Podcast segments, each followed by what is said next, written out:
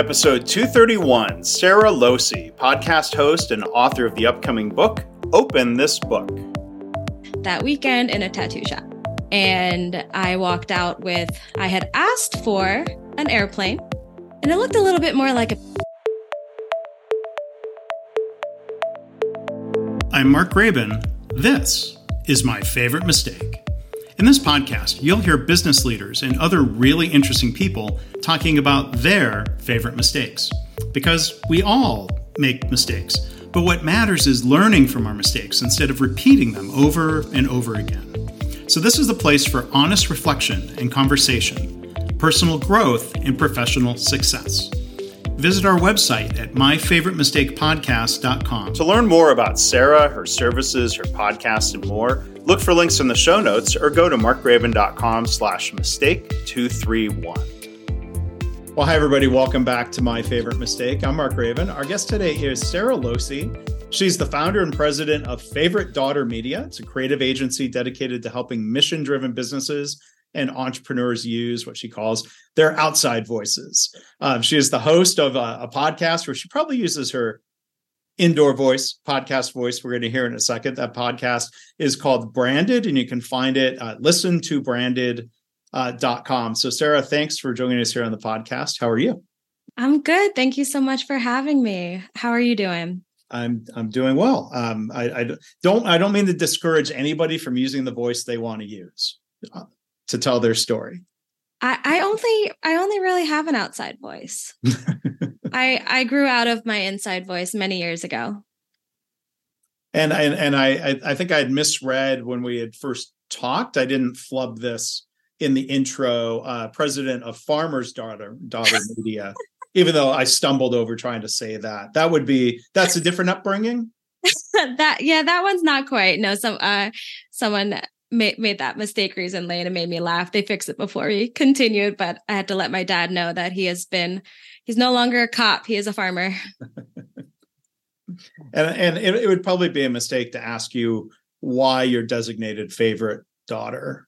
That's a um, different show. I would ask my parents. Don't ask my sister.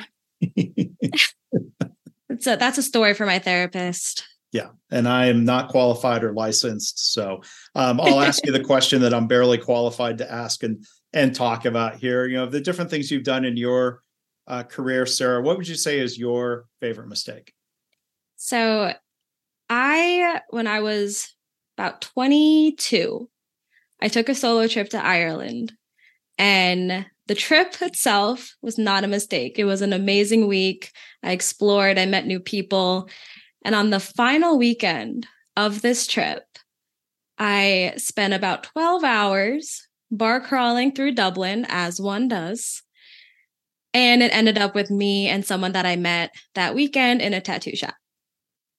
And I walked out with, I had asked for an airplane to kind of commemorate this uh this adventure.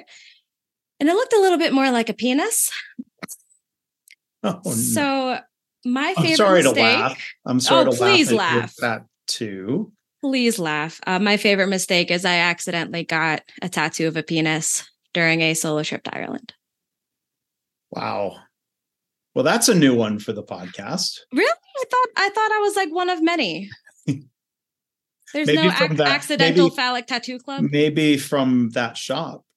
oh, I would not be um, surprised. I even tipped the guy like 10 euro and they don't even tip in that country. so tell me, gosh, the I say I've never had a tattoo. I've seen this depicted in uh, film or or TV. I mean, and uh, I, I, have to ask, maybe an indelicate question of where that. Uh, so it's it's on my is. forearm. It's on your forearm. Yes, uh, very visible.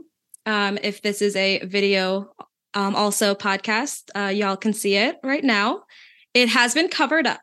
So you don't have to blur it out or censor it. It now looks very much like an airplane. There's a a red kind of postage stamp behind it just to add a pop of color. But yeah, for 30 days, I walked around with what looked like a penis on my arm because that is how long you need to wait before you can cover a tattoo. so since it's on your forearm, so back to the question, and now that you you've you've shown us the the the current state of it, you're you're watching this as it's happening, or you've been mm-hmm. drinking for twelve hours, but See, so you're not how close is how closely are you paying attention as this is developing? See, the thing is, I say it's 12 hours into a bar crawl, which was absolutely true. But I'm not a big drinker and I drink very slowly. And the people I was with wanted to get to as many pubs as we could. So I would have about a fourth of my drink and then they'd be ready to move on. So someone else would down mine.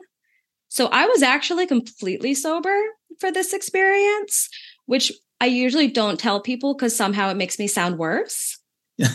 but no, I I don't know if I, I gave him the airplane I wanted, and I don't know. So you showed just, uh, a picture. Yeah, he printed it out and everything, turned it into a stencil, and I think maybe in the process he wiped some of it away and then tried to freehand it, and it did not look like an airplane anymore.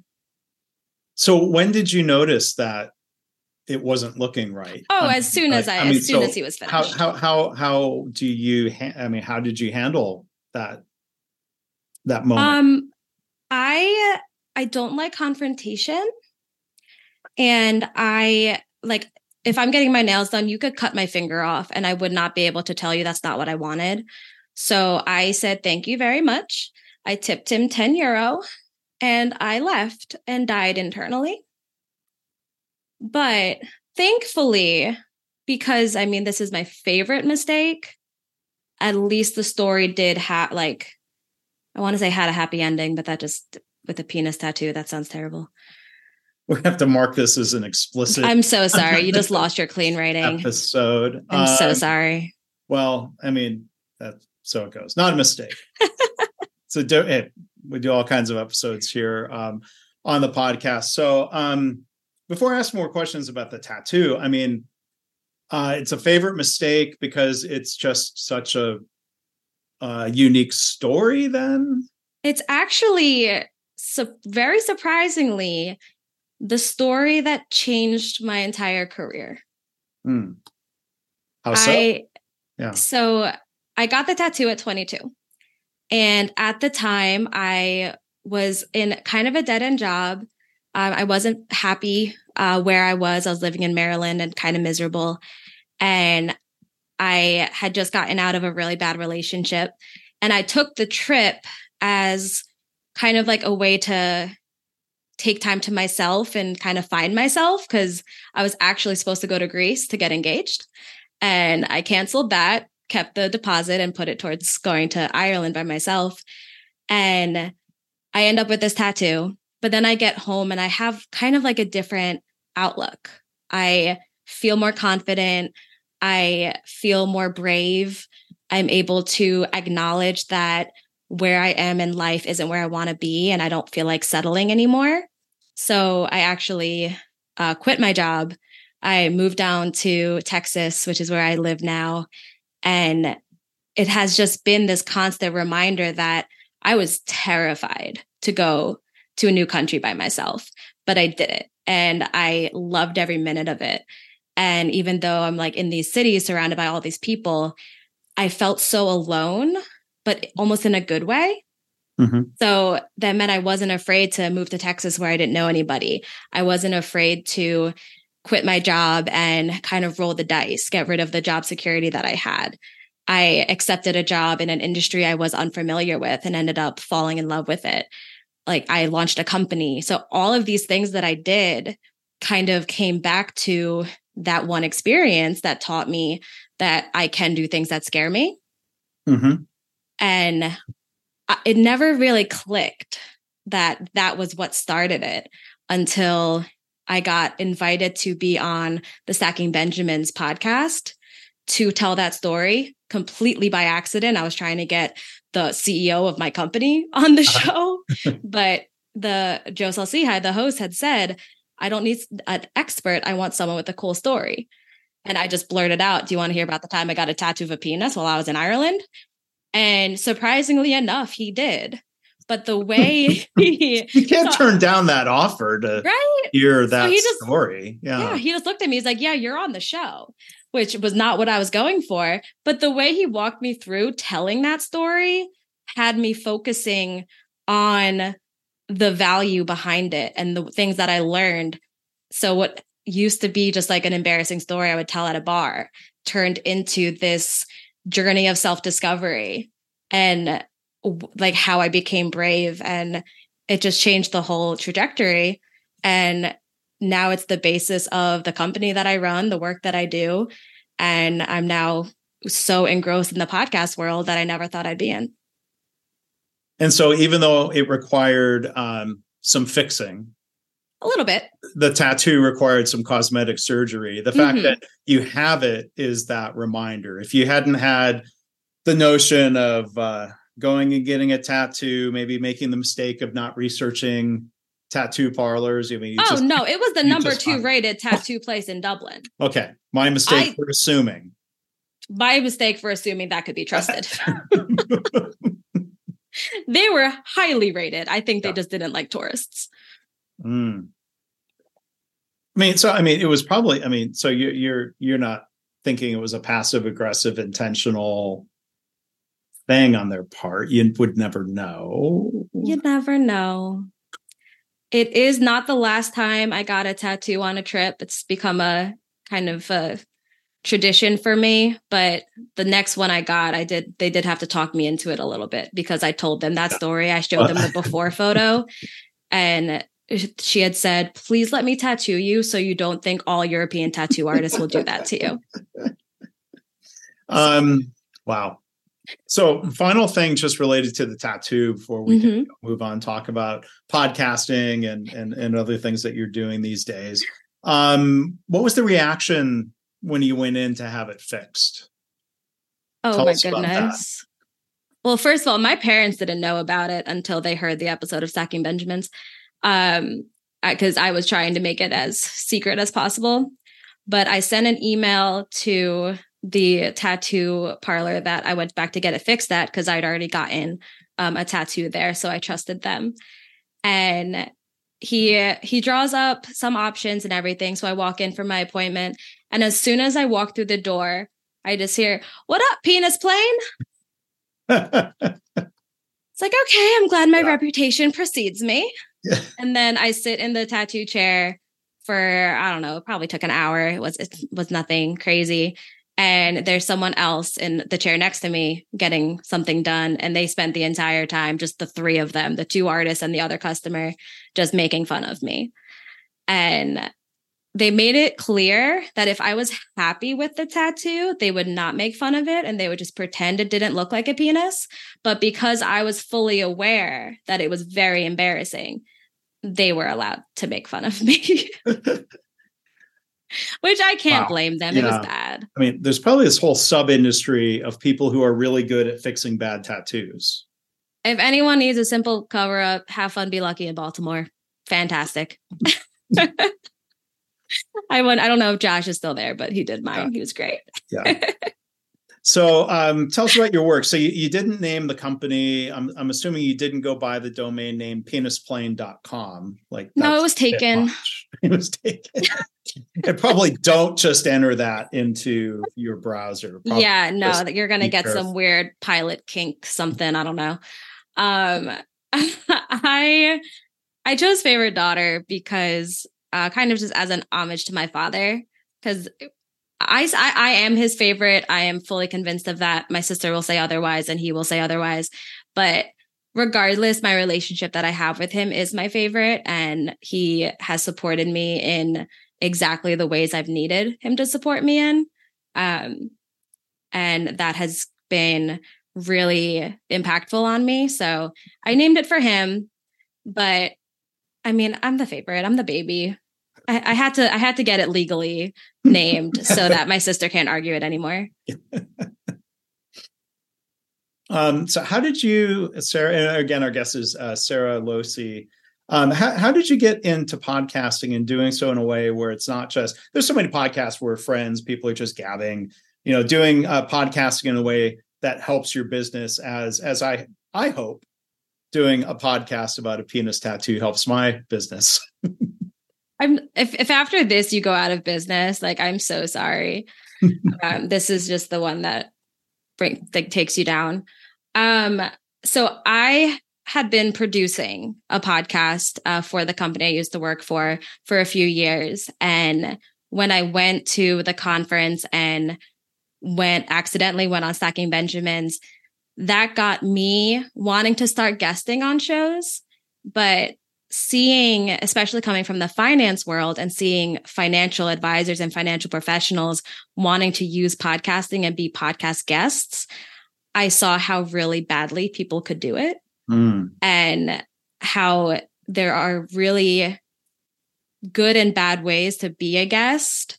Mm-hmm. And so when I launched my company uh, earlier this year, I did it with the goal of teaching uh, people, no matter what industry they're in, how to be guests on podcasts so that it can be used to build your business and build your brand and can be used as a marketing tool, but isn't used as free ad space and isn't taking advantage of the host um, and still creating great content.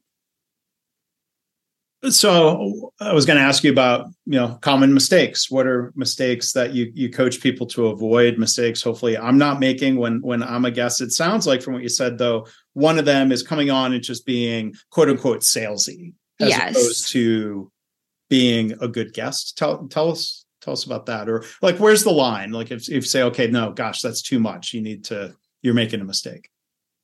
Yeah, you definitely want to avoid a sales pitch at um, basically at all. This isn't a chance to sell anything. This is a chance to form connections and build trust and prove yourself as an expert. Mm. And then from that trust, people will then want to reach out to you and find out more. So you can use it as a way to create leads without it being like, okay, now hire me. And I've seen people just, they give the price list for their services. And like that is extreme. but then there's also the people that are like, oh, yeah, you can learn more about that in my book. Like, okay, but that means I have to buy your book. How about you tell me something? Like, give me something valuable right now. And then maybe I'll want to buy your book. Right.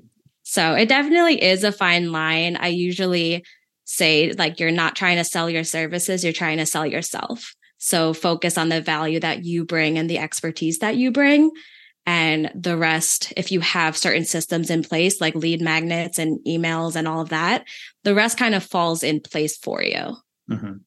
yeah rather i mean you can you can make i guess it's fine to make some sort of offer like hey get a free chapter from my book or something that you're you know is uh, in exchange maybe for contact info that you can use then hopefully not in an immediately you know obnoxiously salesy way but build yeah. kind of um taking the next steps in that marketing relationship, if you will. Right? Yeah, exactly. And that's where your call to action becomes so important.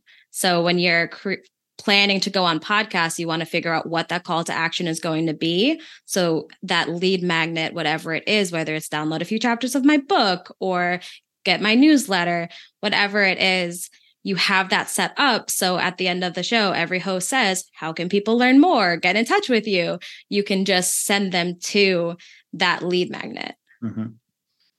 And I, you know, I've interviewed a lot of authors in in different podcasts, and I'm not going to name names, or heck, I don't even remember, you know, handful of people who will do this, where where you ask a question and the answer is basically, "Oh, that's in the book," Mm-hmm. And then not a whole lot else is really said. I'm like, well, like there's no way in a 30 ish minute podcast that we could possibly cover everything that's in the book. So I, I would say, please, like, oh, answer the answer the question. And if you answer the question well, sure, people might then later read that story in the book, but like that I think that's that's a mistake that hopefully people would avoid. The whole I'm going to avoid the question because well, I I don't want to reveal it because it's in the book, unless it's like a spoiler, you know. Yeah, and the people that are going on podcasts for books they're usually not spoilers like this is very much for like those business books the how to books um i'm sure there is an industry that does like the fiction books but they're not going to ask you for the spoilers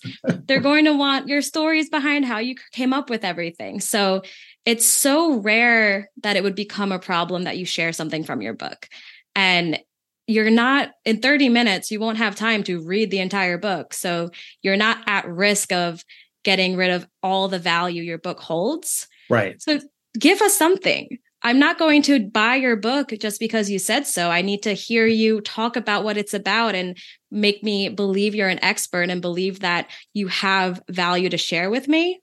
Because mm-hmm. if you're just not telling me anything, why would I believe you? Yeah. So there's mistakes somebody might make during the recording, but kind of stepping back um, a step. You know, you, you, talked about trying to get on a mm-hmm. podcast. Mm-hmm. As a podcaster, I get pitched all day long. Um, but let me turn it to you as a question. Like, what are some of the mistakes that that a guest or someone working on behalf of a guest might make when proposing somebody to be on a podcast? And responses. I have gotten the insert show name here. Emails.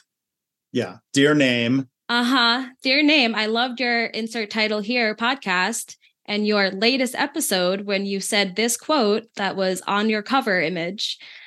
Like, there's so many people who just go do as little as possible, basically. And a lot of times it's probably those big pitching um, like agencies that they're working on a dozen clients at a time and they don't take the time to really personalize everything. But it's like if you're going to apply for a job, you're going to alter your resume and your cover letter. This is the same thing. You're applying to be on the show. So do some research, know your know who you're talking to, know the topic, and when you're pitching to them, do some of the work for them. Like you don't want the host to have to figure out, okay, if I want to bring this person on, what would we talk about? Mm-hmm. That's what you're pitching. You're pitching here. Here's a topic I love to talk about, and um, I could hit on these really key points. Let me know if that's of interest to you. Right. So that all they have to know is like, okay, that sounds like my listeners would be interested. That's on brand for my show. I'll bring them on. The generic emails with the the clumsy copy paste, or if I don't know if the term the phrase mail merge is still used, but I, I got one the other day where it was there was an attempt to make it seem personalized. So I'm like, hey, you know, I've been listening to your podcast since it started in, and this is a different podcast that I'm referring to. It said July 2006, which is accurate, but like the text was literally a different color. So it just jumped out as like, yeah, yeah, that's Copy not. That's not authentic. Um, so for anyone listening, if you hit Control Shift V, it will paste without formatting. Yeah. So you can avoid that problem, but also actually do your research. Yeah. yeah. and then I saw that mistake because um, I just chuckled and hit delete. But then come the incessant, and this is all automated, right? Mm-hmm. The automated follow up emails that are some form of you know passive aggressive to just aggressive aggressive of like basically like oh um you don't know the movie do you know the movie fatal attraction? I've heard of it. I haven't seen I'm it. i'm really dating myself by that reference um and i i haven't even seen the movie because i was a kid when it came out and it would have been inappropriate but i i kind of know some of the key scenes and it's um the the the character i think yells something you know, i will not be ignored. And some of these emails kind of have that tone. Yeah See, I I mean, I spent a good, good amount of time in public relations, and we say to be pleasantly persistent. Mm-hmm. And be pleasantly persistent, but emphasize the pleasantly. Right. And this isn't a, excuse me, why haven't you answered me? It's a, oh, I know you're busy. This probably got lost, but uh-huh. I just wanted to circle back. Like there That's are fine. ways to be pleasant, mm-hmm. but uh, no, I'm the same way. There's so many that I don't even respond. I just hit delete because you didn't you obviously just didn't put in the time to like think about what my show is or who the host is or anything. So i'm not going to put the time in to like respond. Yeah. And then i think there, there's a, a subset of mistake when the follow-up doesn't ref, doesn't include the previous chain of emails. So like normally that's the case. I'm like okay i can see if i scroll down this is the fourth time they've followed up. Okay um, but there's some of them that say, "Oh, I just want to make sure you saw my email," and then the, there's no context. I'm like, I have no idea. I'm just going to hit delete. Yeah, I'm not going to take the time to search your name in my inbox, try to figure out which email you're talking about.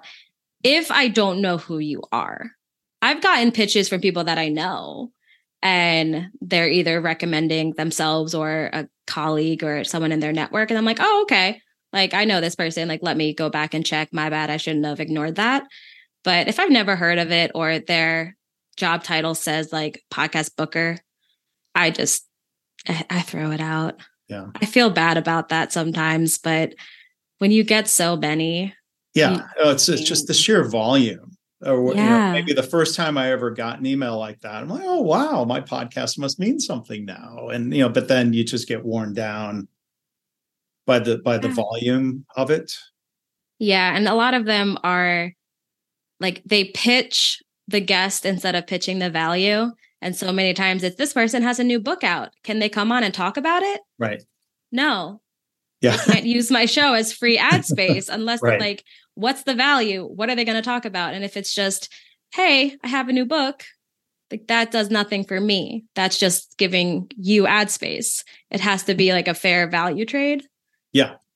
So, well, and, and I, I see a lot of these pitches are very guest centric. Like I, mm-hmm. it's a turn off when I see something like so and so wants to talk about this. Like, okay, fine, but like in in in the context of this, I host a podcast about mistakes. Like if there's no attempt to even make a connection to, I mean, you you reached out to me through Podmatch, which is mm-hmm. a service I've um, found um, you know a lot of value from. And your your pitch was, I could tell it was personal. It wasn't super long. It was mm-hmm. personalized. You got my attention with the teaser of the story which I did not think was was about a tattoo on your arm, right? Oh, so you know, there's a twist.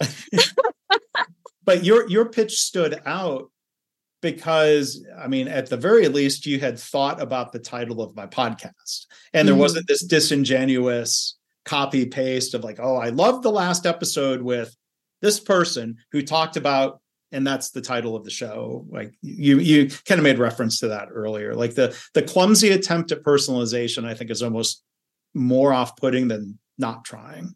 Yeah. I actually so i saw uh, john lee dumas speak at a conference and he is the host of entrepreneurs on fire which is a massively successful podcast and what he talked about was how to pitch to get on a show of that caliber. Mm-hmm. So I kind of learned from him. And he said the same things like, you need to make it personal. You need to grab attention. You need to add the value and even other things that you can add to give immediate value. Like if you left a review, go leave a five star review of the show, screenshot it and attach it. Mm-hmm. Things like that, that are just, hey, I'm more than just looking for something from you. Like, look, I just gave you this five star review. And like things like that, they actually stand out. And people will ask me, how do you thank a podcast host for bringing you on the show? Like, should I send them a mug or like, what can I send them? Like, go give them a review, share their episodes, like, interact with their social media anything you can do to promote them and support what they're doing is the best thank you they can give. Yeah. Yeah, and it's funny how it seems like um, because you know if a guest has been booked through a PR firm, you would hope part of the exchange is that PR firm will do a lot to help promote the episode. And a lot of times it seems like all they do is really just the booking. That seems like that's just part of what's possible. Yeah, yeah. you would think it does get a little um a little tricky. And this is something I just discovered because I had refused to be a booking agency for a while. So I would help people figure out how to be a good guest and then connect them to resources to book themselves. But I wasn't doing the actual booking because of how poorly I felt some of the other agencies did it. So then when I started to just like, okay, maybe I will offer this, but I wanted to offer the follow up, the repurposing, the sharing of the content. It was really hard because I could pitch to be on a show. It doesn't record for two or three months and then it doesn't release for a year. So in that case, it gets really, really hard. But that just means it's down to that guest.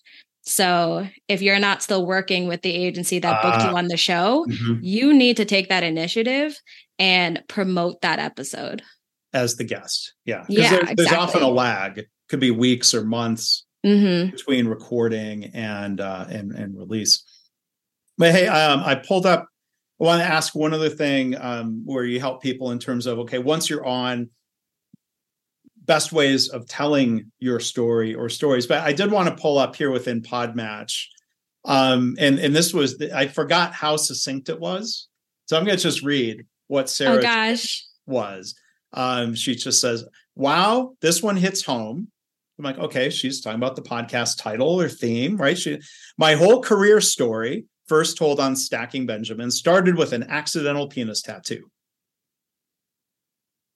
So I hit match. How can you ignore that? Honestly.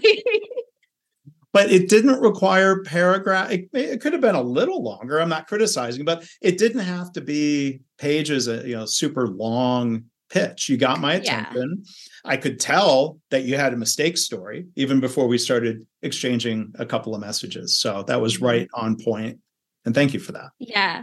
Well, thank you for accepting. Um, with things like that, like, yes, it could be longer and I could definitely share more, but the pitch itself is just starting the conversation. So then we were able to talk more afterwards and get to know each other. We even had a pre call and everything.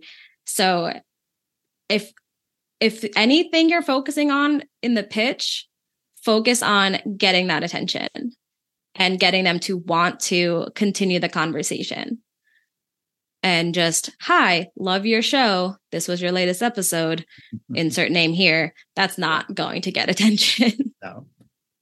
Um, and I'm going to thank you. Um, some people who are just listening to the audio won't realize, but thank you, Sara, for strategically propping my book up over your shoulder. I had sent Sara a copy, and uh, thank you for doing the post on social media. I appreciate that. of course and it is just more pressure for me to actually finish writing my book so i can return the favor So, um, do you have tell tell everybody then a little bit? You, you good job bringing up your book. You have to, right? Tell us. uh, I- that wasn't even supposed to be a plug No, hey, look, no, I'm as a as as a as an author, I'm not going to uh, begrudge anybody mentioning their book. You have to. If you don't, right? I mean, that, that- you got to get the ball rolling. So tell us, do you have a title in mind? Um, I have a working title. It is Open This Book Using Your Story to Become a Thought Leader. And it is all about how we identify the stories in our life that have value, how we tell them in a way that's compelling, and how we use those stories to present ourselves as experts and as thought leaders instead of just relying on the information. So, how to stand out, how to be really authentic and your true self in the public eye while you're using your outside voice. Hmm. And I like the. I'm I'm correct in detecting a double meaning on open this book. You want the reader to open it, but you're opening the book usually with a story. Yeah, Right. you're um it is a command to open the book because, you know, please please read it. But Yeah. also you're trying to be an open book. So how do we become open books ourselves and people care more about who you are and what you have to say than what they could learn in a textbook. So, but if you want to learn anything about it, you have to buy the book.